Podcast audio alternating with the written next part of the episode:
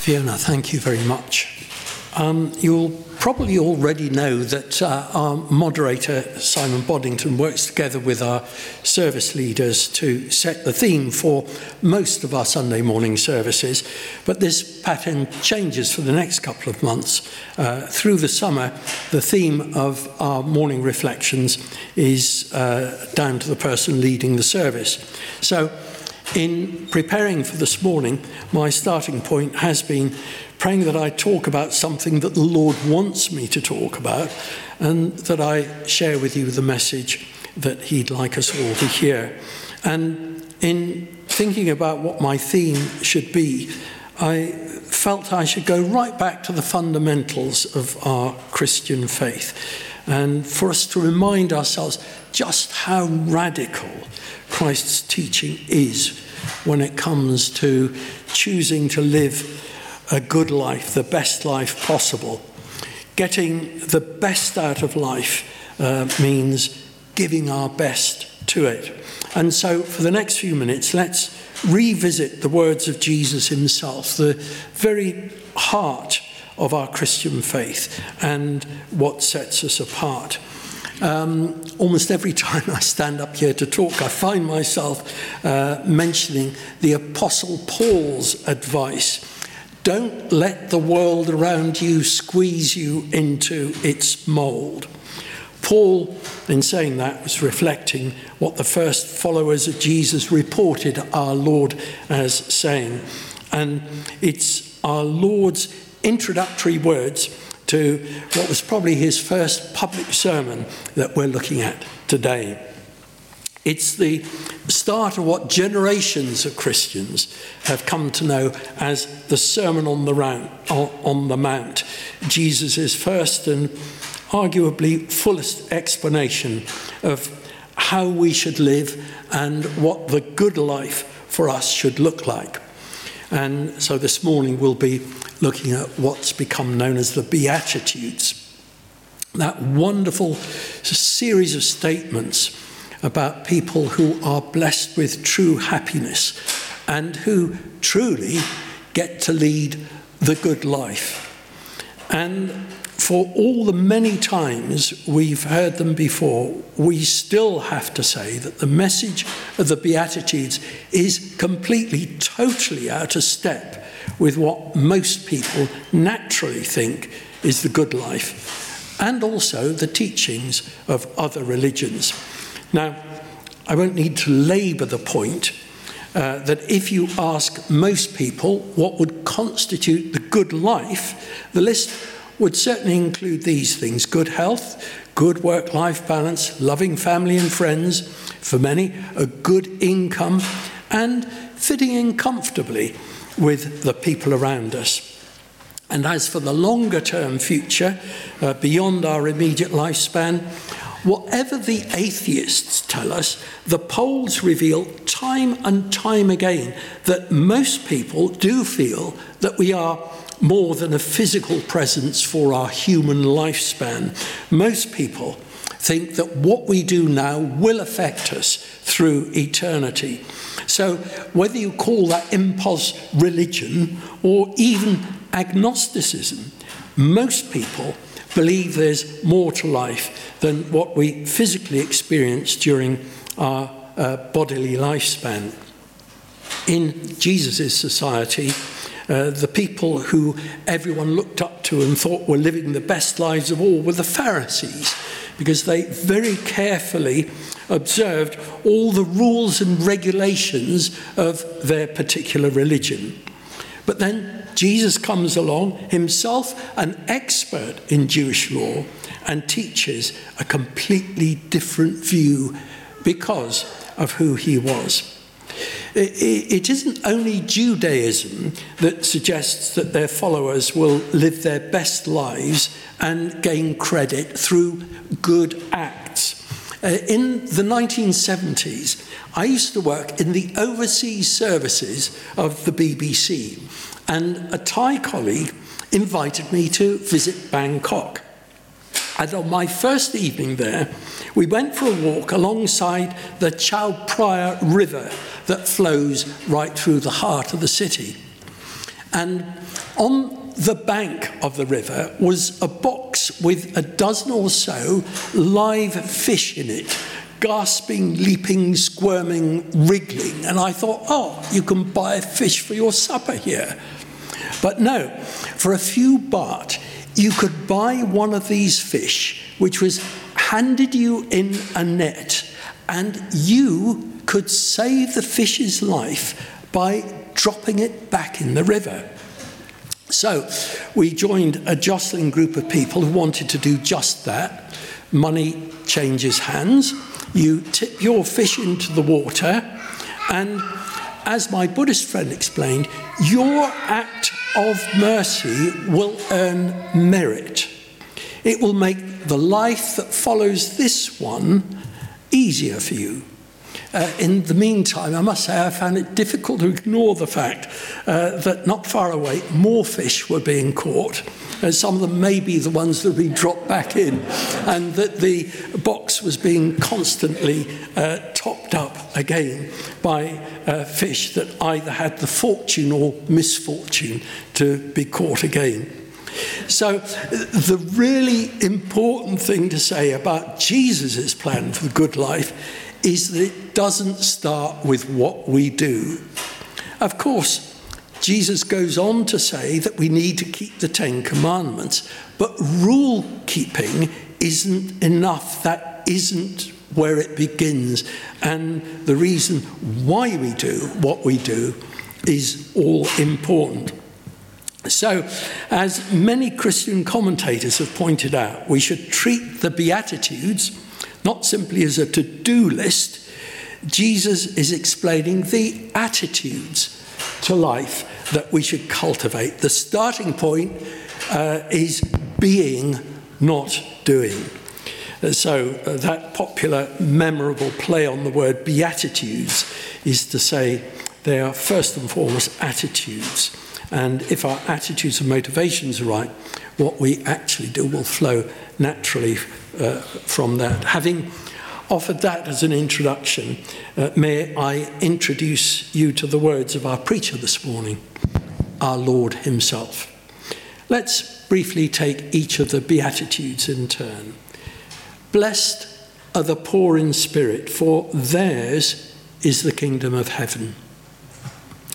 This isn't to do with having nothing in the bank account. Jesus is talking about people who feel spiritually bankrupt. Why are they blessed? Because they're going to have to rely on God to look out for them. People who are poor in spirit, are humble, and recognize that all their blessings come from God. Spiritual poverty means that we need to acknowledge our shortcomings and therefore our need for God to give meaning uh, to our lives. Humility, of course, is the opposite of pride, uh, the sin that we all know comes before the fall. When people are humble, they allow themselves to be vulnerable, forgiving, and ultimately they're at peace. Blessed are those who mourn, for they will be comforted. The comfort of God's love that Jesus promised is there for people who mourn the loss of loved ones. Jesus gave us the precious promise that He's prepared a place for us and the people we love when we die, uh, as Jesus Himself puts it, so that where I am, you may be also. But in this particular context, it seems that the people who are blessed are those who mourn over their own sin. Many of us have deep and profound regrets about things we've done in the past. In the privacy of your soul, inside your head, in your heart of hearts, maybe without anyone else knowing about it. There may be things you've done or deliberately failed to do that you profoundly regret.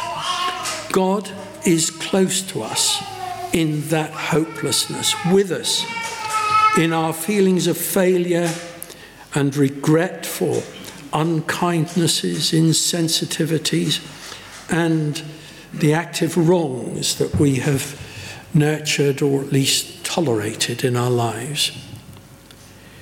This is such a radically different approach to the world around us where there's so little forgiveness. Look at the ways our world trashes the lives of people that have been perceived to have failed politicians and their families, businessmen. Uh, nowadays, even people who use what's nowadays considered the wrong vocabulary to describe themselves and others. So let's remind ourselves of God's grace and forgiveness. We can make terrible errors, and God is willing to do more than use words of forgiveness. Life can still have reality, meaning, and great purpose for us. I sometimes think that it's well worth us remembering that vast swathes of the Bible are attributed to murderers. Moses and David, yes, murderers. Even the Apostle Paul, who before meeting Jesus, he actively supported the murder of Stephen and met Jesus when he was on his mission to find and persecute uh, followers of Christ's way. We, as we mourn our sin, we don't have to hide our brokenness. God is close to us in our hopelessness. God wants to comfort and to heal and to restore us. Blessed are the meek for they will inherit the earth. I, I, do sometimes think that Charles Wesley, who wrote so many wonderful hymns, got it wrong when he described Jesus as meek and mild. Adding the, adding the word mild does make one think wimp, doesn't it? And the way the meaning of words changes over time doesn't help either. Uh, I looked up the current uh, dictionary definition of meekness, and it includes deficient in spirit and courage. Uh, the Oxford English Dictionary includes always ready to do what other people want without expressing her own opinion. And for meekness, it offers the synonym, synonym compliant. Instead, here we need to think of meekness as strength under control. We shouldn't be pushing other people around, but we should simply use our influence for the benefit of others. So, meekness is how truly humble people behave towards each other. Meekness reflects authentic humility. The meek are obedient and submissive to the will of God. A little later on, Matthew tells us that Jesus was meek and humble of heart. Again, an almost complete opposite from the world we live in, where Those who we think of inheriting the earth are often thought to be the self confident. Uh, to be meek doesn't mean that we should deny our strengths and abilities, but rather it's to accept that our strengths and limitations uh, are, are truly limited. Uh, we have to accept them what they truly are instead of constantly trying to portray ourselves in the uh, best possible light. Jesus teaches that if we submit to a greater will than our own, we will ultimately inherit the true riches of the earth. Blessed are those who hunger and thirst for righteousness, for they will be filled. So, what does it mean to be righteous? Uh, the righteous are those who maintain right relationships with God and with the people around them. In one sense, it's a description of our relationship with God. We hunger and thirst to be forgiven our sins and shortcomings. So, divine righteousness is the very opposite of sin. Paul uh, refers to it in 2 Corinthians when he says, For God made him who knew no sin to be sin for us, that we might become the righteousness of God in him. In another sense, righteousness is to do with how we go on to behave. The Bible describes many of its heroes as being righteous because of the way that they reflect God in their lives. Uh, none of us here today, I think, really experience hunger or thirst, or at least not in the way and to the extent that Jesus' original audience, or indeed our students at Mechanics for Africa, uh, uh, would experience it. We have to use our imaginations here. And who knows, maybe fasting should become a more accepted part of our Christian observance so that we can better understand what it means to be hungry and thirsty to receive the blessing of satisfaction that we experience in our lives when our relationships are right. Jesus says that those who have this hunger will be satisfied and fulfilled. Well, how about the wrongs around us? Do we want to do battle to fix them? If we do this, we're hungering and thirsting for righteousness, uh, not just wanting to see wrongs righted, but going on to do something about it. The Christian faith has been the source of many of the greatest social reforms, perhaps the ones we remember most notably in Great Britain is the abolition of slavery, and in the United States, the genesis and development of the civil rights movement. You know, I find it fascinating that the Christian evangelical movement that developed in the, uh, what, in the 18th century uh, and led to the uh, uh, abolition of slavery, they had many, many other causes as well. One of them being the reform of manners. Encouraging people to behave with respect towards each other.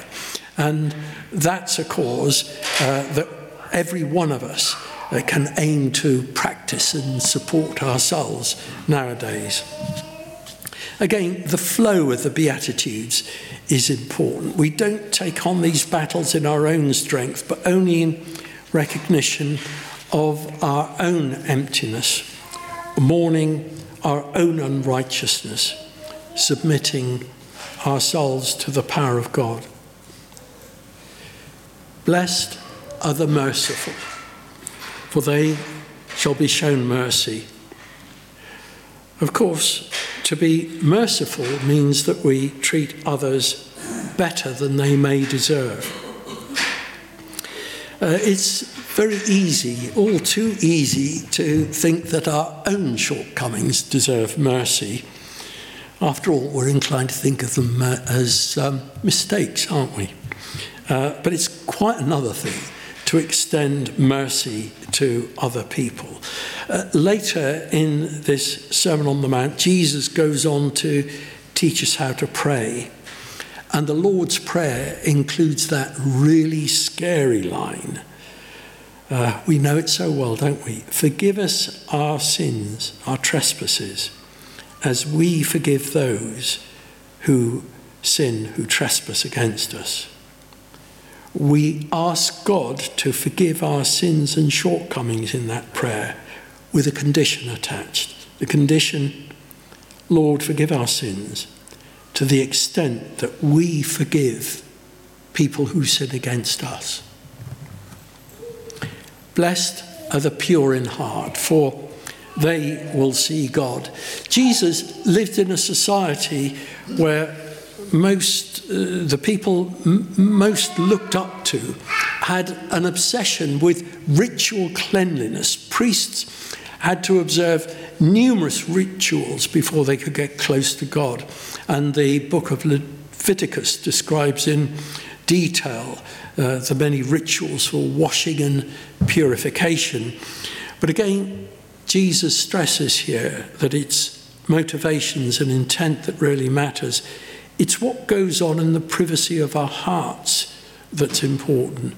It's not just priests or religious people, but anyone who is pure in heart who will see God. We're sometimes so good at pretending we're doing all the right things that we almost persuade ourselves, don't we? We often try to fix our actions when the real problem is in our hearts. It's what we believe and what we truly are inside that reflects what we do. Honesty, integrity, no hypocrisy. That's what brings us closer to God. Blessed are the peacemakers, for they will be called children of God. I doubt that there's a single one of us here this morning who doesn't want to see peace between the nations. And yet, there are many in this fallen world in which we live who think differently from that. We only have to think of the war in the Ukraine as it's playing out and unrest in so many other parts of the world to realize that we need leaders who we pray will call on God to give them wisdom as they negotiate for peace. Uh, Winston Churchill had an apt phrase uh, for pretty much everything, didn't he? Uh, at one point, he advocated that to jaw jaw is better than war war. But peacemaking isn't just for politicians and world leaders. And it isn't just about our wish for peace between nations. This peace is taken from the Hebrew word shalom, uh, which many of us here will remember Joe Takuni talking about. The kind of personal, family, and communal peace, uh, which is to do with total or complete well being in all senses. Jesus is saying that those who put their faith in him and actively pursue peacemaking will receive the eternal reward of being called children of God as they reflect the Father's character of peace and unity. And that's something that we have all so many opportunities to do in our day to day lives. Blessed those who are persecuted because of righteousness, for theirs is the kingdom of heaven. Blessed are you when people insult you, persecute you, and falsely say all kinds of evil things against you uh, because of me. Jesus doesn't promise his followers an easy life. A little later on, Jesus goes on to speak of entering a narrow gate and following a hard road. We made the right choice when we entered the narrow gate rather than following the highway. But it's not just a one off decision. We need to continue to make the right choices as we journey with Christ. As Christians, we take Christ as our model. We're not meant to uh, listen to the Beatitudes and pick just one or two to inspire us. Every one of us will increasingly show all the characteristics as we become more like Jesus and aspire to become more like him. Finally, uh, in Matthew 5, verse 12, rejoice and be glad because despite the hardships you may meet, great is your reward in heaven. At the beginning, I referred to Beatitudes as being to do with having the right attitudes, but of course, Jesus goes on to tell us that what we believe and the blessings he gives us are meant to be reflected in what we do and how we behave. Let your light shine before others that they may see your good deeds and glorify your Father in heaven. So let's now just spend a few minutes reflecting on these words of our Lord.